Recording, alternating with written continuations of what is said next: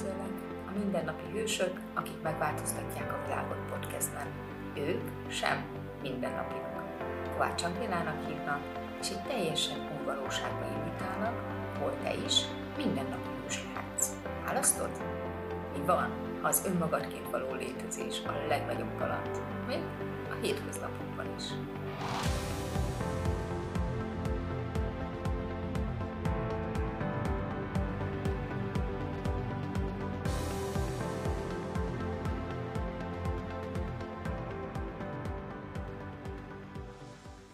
Sziasztok! Ez egy újabb előadás, és hát nagyon-nagyon-nagyon-nagyon-nagyon nagy szeretettel szeretném nektek bemutatni Kozák Anikót, aki nem csak munkatársam, hanem barátnőm is, és őt biztos nem hagytam ki ebből, hogy mindennapi hősök, mert ő sok-sok mindenben hős számomra. Talán kezdeném ott, hogy amikor először találkoztunk, ez olyan, mint egy kapcsolat. Először, amikor megláttam, tudtam, hogy még lesz valami. Tényleg nem tudtam megmondani mikor, hogy, de így szerettem volna. Szerettem volna, hogy megismerje az access nem tudtam, hogy ő már akkor ismerte, és, és hát valahogy szerettem volna, hogy, hogy beszélgessünk és találkozzunk. És hát mindig vannak ezek a teremtési pontok. Te neked milyen volt, Anikó, amikor találkoztunk?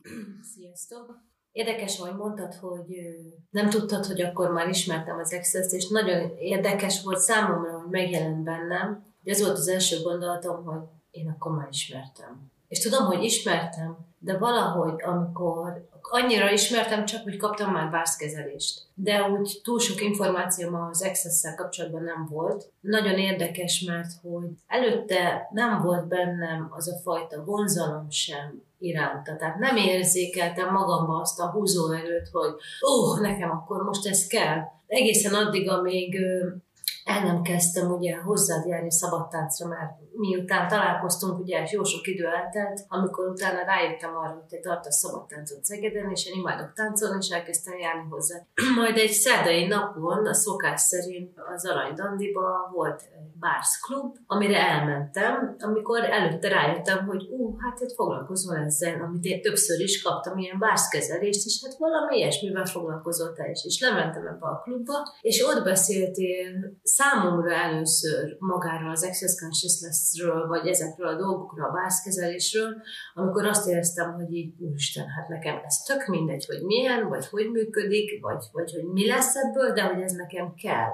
És amit te is mondtál, hogy amikor először találkoztunk, egy más módszernek a kurzusán, ahol én ilyen segítőkész voltam jelen, nagyon érdekes volt, hogy tényleg milyen az, amikor az ember meg is, nem is ismerkedik meg valakivel, mert úgy igazából nem ismerkedtünk meg, és nagy kapcsolatban nem léptünk egymással, uh-huh. de hogy milyen az, amikor az ember azt érzékeli, hogy ugyanúgy, mint amikor elkezdte a bászról beszélni, vagy az excessről, és azt érzékeltem, hogy ú, ez nekem tök mindegy, de kell, valahol ugyanez a fajta érzet, érzékelésem volt ezzel kapcsolatban, amikor találkoztunk, hogy ú, nekem ez a nő kell. Na, jó, nem így, de hogy így valahol érzékeltem, hogy így olyan, mintha így kicsit a jövőbe egy előre mentem volna, hogy így valahol, valamikor, valahogyan, hogy mi még találkozni fogunk, és úgyhogy lesz egymáshoz közünk, és hogy valam, valamit kettőnk között van valami lehetőség, amit így ki lehet még inkább nyitni. Igen, így érdemes erre figyelni, hogy a jövőt érzékeljük, és hát át, hogy nem tudunk azonnal, mert mi is vártunk egy évet, mert te Mexikóban voltál kint, de valahol azért egy ilyen barátságért, vagy akár munkakapcsolat, vagy bármilyen kapcsolatért tenni is kell. És hát az egyik dolog, ami, ami a te különlegességet számomra, amire mindig így csillogó szemmel néztem, hogy hogy tud ez ilyen lenni, hogy tudja ezt csinálni, ahogy kapcsolódsz az emberekhez nekem mindig nehézségem volt kapcsolódni az emberekhez. Én általában ilyen, nem tudom, nehéz volt leszólítanom az utcán valakit, nehéz volt beszélgetnem idegen emberekkel. Neked ebbe akkora hihetetlen könnyedséged van, ami számomra ilyen tehát, hogy hogy csinálja? Hogy, csin- hogy csinálod ezt? Mindig ilyen voltál? Vagy mi ez a könnyedség? Nem csak az emberekkel, hanem a testekkel is. Tehát én emlékszem, amikor te először engem kezeltél egy masszírozás féleség, de nem egészen, az teljesen mindegy, és nekem hihetetlen ítéleteim voltak a kezeimről, a lábaimról, és igazából sírni tudtam volna, hogy te ítéletek nélkül szólítod meg a testet, de körülbelül ezt látom, hogy ítéletek nélkül szólítod meg az embereket is. Kíváncsi vagy. Mindig ilyen voltál? Mi van ilyenkor benned? Tudsz erről nekünk valamit mondani? Szerintem igen, mindig ilyen voltam. Ember, mindig emberekkel voltam körülvéve, sok emberrel. Aztán nagyon érdekes, mert ez az időben változott. Nyilván az ember, mikor ilyen 18-20 éves, főiskolás, egyetemista, stb. éveit éli, akkor azért másképp, másképp kapcsolódik az emberekkel. Aztán ez a fajta kapcsolódásom én úgy, érz, úgy érzem, hogy így átalakult, hogy érdekes, hogy könnyen tudok kapcsolatot teremteni az emberekkel, nem mindig, de már nem az a fókusz, hogy sok ember legyen körülöttem. Tehát, hogy valahol nincs annak célja, hogy kapcsolatot teremtek az emberekkel. Nem azért teremtek kapcsolatot valakivel, hogy abból nyerjek valamit, vagy abból kapjak valamit, hanem tényleg azokkal az emberekkel nagyon könnyű nekem kapcsolatot teremteni, akikben nem tudom, talán ez biztos ez is a valami, az jön, hogy kicsit ahhoz van köze, amit mondtál az előbb, hogy a jövőt érzékeljük valahol, hogy így éberré válik egy pillanatra az ember arra, hogy az az ember ott, ott valamit fog az ő jövőjében, vagy az életében, vagy a mi életünkben, vagy, tehát, hogy, hogy egy tágabb környezetben ott valami lesz, és hogy azokkal természetesen valahol kicsit könnyebb ez a kapcsolatfelvétel, de mondjuk amikor meg arról van szó, hogy emlékszem, amikor kint voltunk mondjuk a Dugonics téren, csináltunk egy, szeptemberben szokott lenni az öngyilkosság megelőzési hónap, amikor kiszoktunk menni és ajándékozunk embereknek bászkezelést, és itt ezt például Szegeden szoktuk csinálni a szökőkútnál, és hogy így oda menni emberekhez, és invitálni őket arra, hogy jöjjenek és kipróbálják azt, amit mi ott csinálunk, az nekem valahogy annyira könnyű, mint amikor egy repülőn, amit szoktál emlegetni, hogy egy repülőn ülök, és valakivel beszélek arról, hogy mit csinálok, és egy pár hét múlva eljön hozzám egy bászkurzusra. Nincs bennem az a szándék, hogy annak valami eredménye legyen. Inkább csak valahogy az a, az a lelkesedés, ami bennem van azzal kapcsolatban, amit én csinálok, vagy amit én szeretek, azt valahogy átadni nekik. És utána tényleg megengedni neki azt, hogy vagy választja, vagy nem, vagy jön és kipróbálja, vagy nem. És az is oké, hogyha nem próbálja ki. És valószínűleg ezt érzékelhetik az emberek is, hogy nem ez a, mint a jó marketinges, aki le akar valamit nyomni a másik torkán, hanem, hanem tényleg, hogy van egy szabadságuk nekik.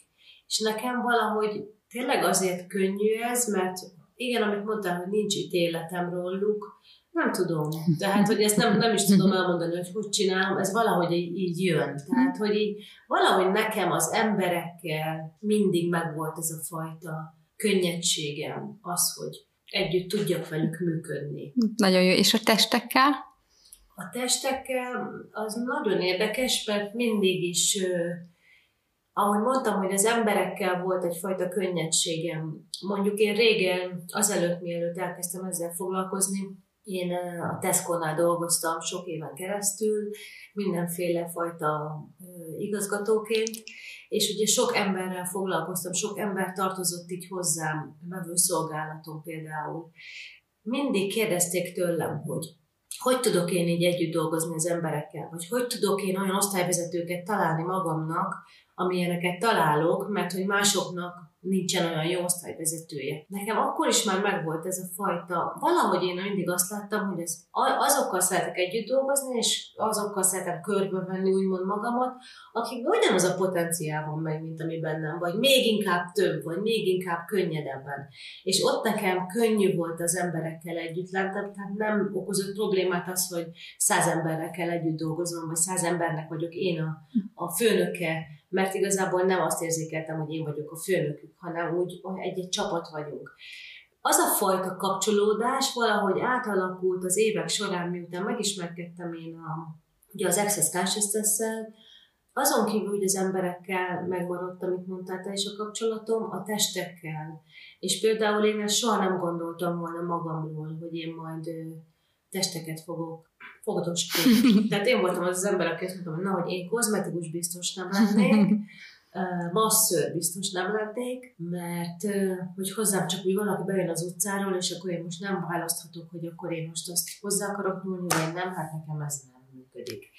És ehhez képest pedig pont ezzel foglalkozom, hogy a testekkel, és biztos vagyok benne, hogy ezt köszönhetem annak, hogy, és azért érzékeltem magamon, hogy azért hol voltak azok a pontok, amikor igenis azt gondoltam, hogy hú, nekem most ezt kell csináljam, vagy ezekhez kell hozzáérnem, vagy például amikor Tokióba mentem, és hogy ezek az ázsiai emberek, és nagyon érdekes volt, hogy én pont Tokióba akarok menni, és pont ázsiai emberek, és nekem nem volt könnyű az, hogy belegondolni abba, hogy ázsiai embereket fognossak, vagy hogy mondjam, és aztán mégis valahogy olyan könnyedén átfordult ez az egész, és hogy abban ott, ott lenni velük együtt valahogy, tényleg az a mindenfajta féle ember, test meg tud mutatni valami kapcsolódási lehetőséget.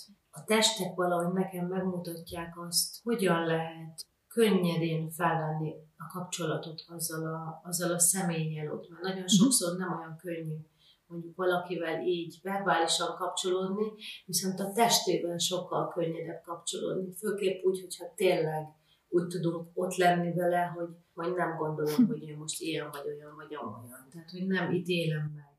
Ez nagyon, nagyon érdekes, és igen, igen, valahol ez az egyik, amit nagyon kedvelek benned, és amit nagyon másképp csinálsz szerintem, hogy a nézőpont nélkül játszol a testekkel, és, és nyilván játszol a lényekkel is, de, de a, valahol a test a számomra különleges, és mindig nyomkodlak is, hogy ez valahol a testekkel van valami, amit tudsz. Nagyon tetszett, amit most mondtál, és nyilván tudom róla, dolgoztál olyan helyeken. Mint a Tesco, mint a... nem normális.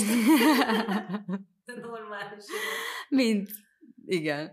Mi volt az a pont, hogy váltottál, és, és neked van egy kislányod, aki már nem olyan kicsi, most már nagy lányod, tehát mi volt az a pont, ami egy mélység volt az életedben, és ami utána egy folyamatos változásra, és hol volt az a pont, most így mondom, hogy elengedted azt, hogy normális lehetsz valamikor is, és, és elkezdted önmagadat választani, még ha az a külvilág azt mondta, hogy a legnagyobb hülyeségeket csinálod, de mégis valahol elkezdtél önmagad hőse lenni. Hát valahol pont a gyerek volt ez a pont ebbe, ami nem miatta, mert hogy magam miatt, de ő volt, aki valahol segített abban, hogy kilépjek ebből az egész rendszerből, mert addigra már olyan szinten nem szerettem azt a fajta életet, hogy igazából nincs életem, és nincs időm önmagamra, és nincs időm arra, hogy azt csináljam, amit én kedvelek, amitől jó érzem magamat, hanem dolgozok éjjel-nappal, és hiába van akármennyi pénze az embernek, hogyha igazából mikor élvezze azt, mikor kölcsön el. Plusz olyan dolgokat kellett már a végén csinálni, ami, ami már nem én voltam. És ez elkezdett annyira erősen feszíteni, hogy azt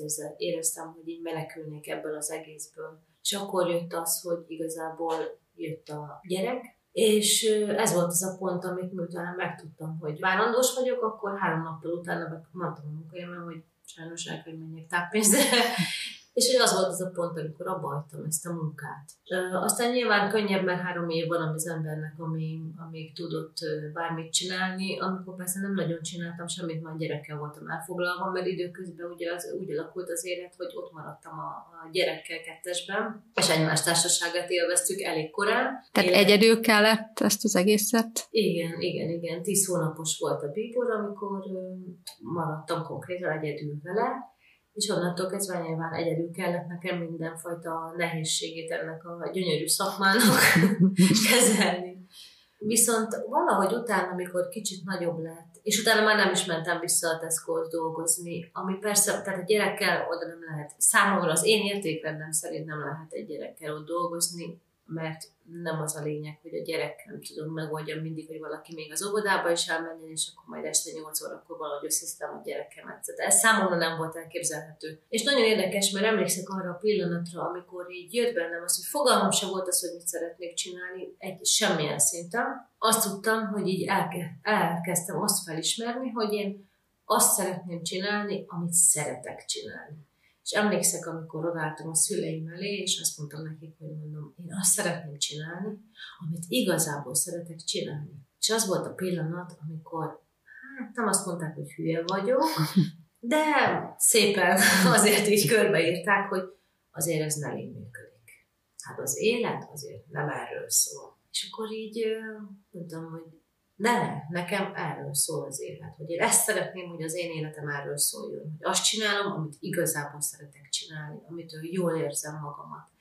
És valahogy az volt az a pont, amikor szerintem hogy elkezdett ez így kialakulni, és nem egy tudatos módon, mert nem tudatosan jutottam el oda, ahova, amivel most foglalkozom, de valahogy elkezdtem nyilván az élet teremteni azokat a lehetőségeket, amik közül ugye sokat utaztam, de hogy azért az is fontos volt, hogy mivel egyedül voltam a gyerekkel, ezért valami olyat is csináljak, ami, amit össze tudok ezzel illeszteni úgy, hogy az mindenkinek jó legyen. És mesélni nekem egy kicsit arról, hogy jó anya, rossz anya? Na, hát igen. Azáltal, hogy azt mondom például, hogy szeretem, szeretném azt csinálni, ami tetszik, az elég sok emberben ellenállást fejtett ki, és a saját gyermeknevelési módszereim, vagy nem is tudom. módszer nélküli módszer. Nélküli módszereim a gyerekkel, az is sok emberrel nagyon sok ítéletet váltott ki, de nekem ez egy nagyon jó tréning volt mindig abban, hogy én milyen rossz anya vagyok. Én sokat utaztam, sokat utazok most is, sokat utazunk együtt, és valahogy nekem ez fontos része az életemnek, és én tudom, hogy ha én ezt nem tudom megtenni, akkor én nagyon nem fogom jól érezni magam a bőrömben. És ezt én azt gondolom, hogy ez szerintem a gyerekemnek sem jó. Tehát inkább bevállaltam azt, hogy amikor ő már mondjuk nem tudott jönni velem, akkor itthon hagytam, és mondjuk egy-két hónapra én nem utaztam, amíg az apukájával volt. Hát ezért azért nem dicsértek meg. és emlékszem, hogy sok év volt, amire eljutottam oda, hogy mondjuk elő tudtam azzal állni könnyedén, hogy én most nem tudom, december akár hanyadikán elutazom, vagy január akár hanyadikán elutazom, és a Bibor nem jön velem, és ő itthon fog maradni. Vagy én most dolgozni fogok, vagy én most akkor nem jön velem, vagy most jön velem. Tehát, hogy így kellett hosszú idő, amíg tényleg ki tudtam abból jönni, hogy megítéltem saját magamat azért, mert megítélnek mások, hogy én milyen rossz anya vagyok. Hmm, ez a legfőbb általában azért ítéljük meg magunkat, mert mások megítélnek Igen. minket. Hm.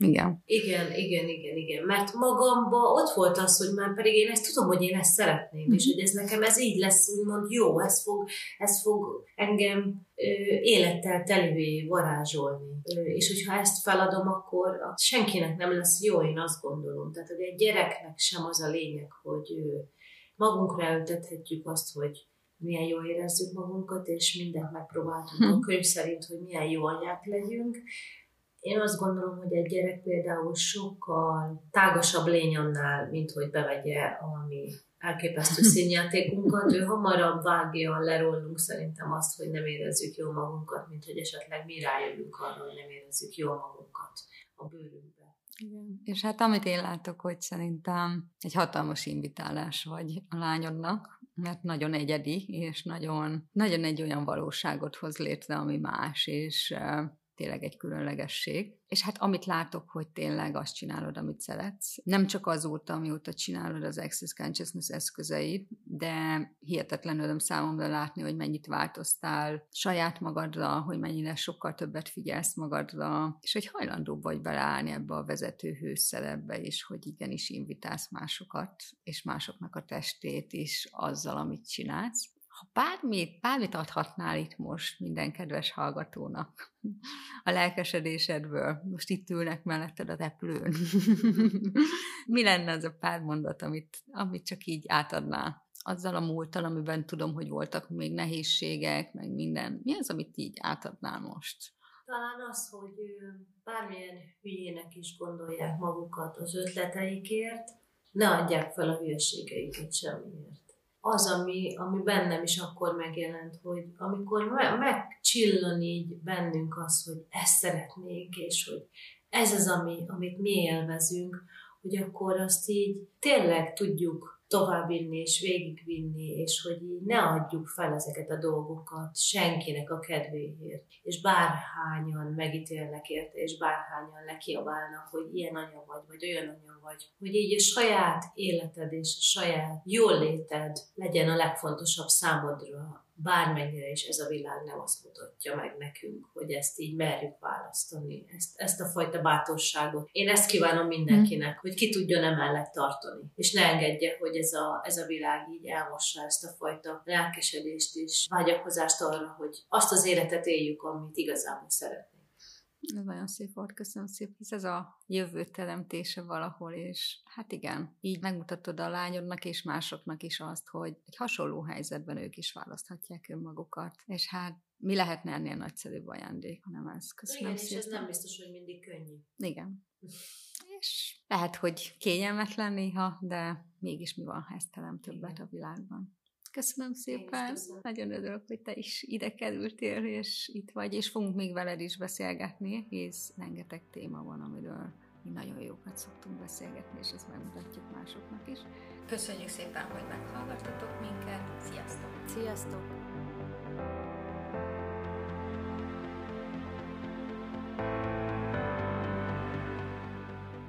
Még nem menj sehová! Ha tetszett ez a rész, és úgy gondolod, hogy másoknak is iszti lehet, köszönöm, ha megosztod Facebookon, Instagramon, és kérlek iratkozz fel Spotify-on, Apple Podcast-en, hogy kapj értesítést az új részekről. Kérlek, küldj egy öt csillagot, hogy mások is könnyen rátaláljanak erre a podcastbe, és ne feledd, a hétfő, 5 óra, mindennapi hősök podcast.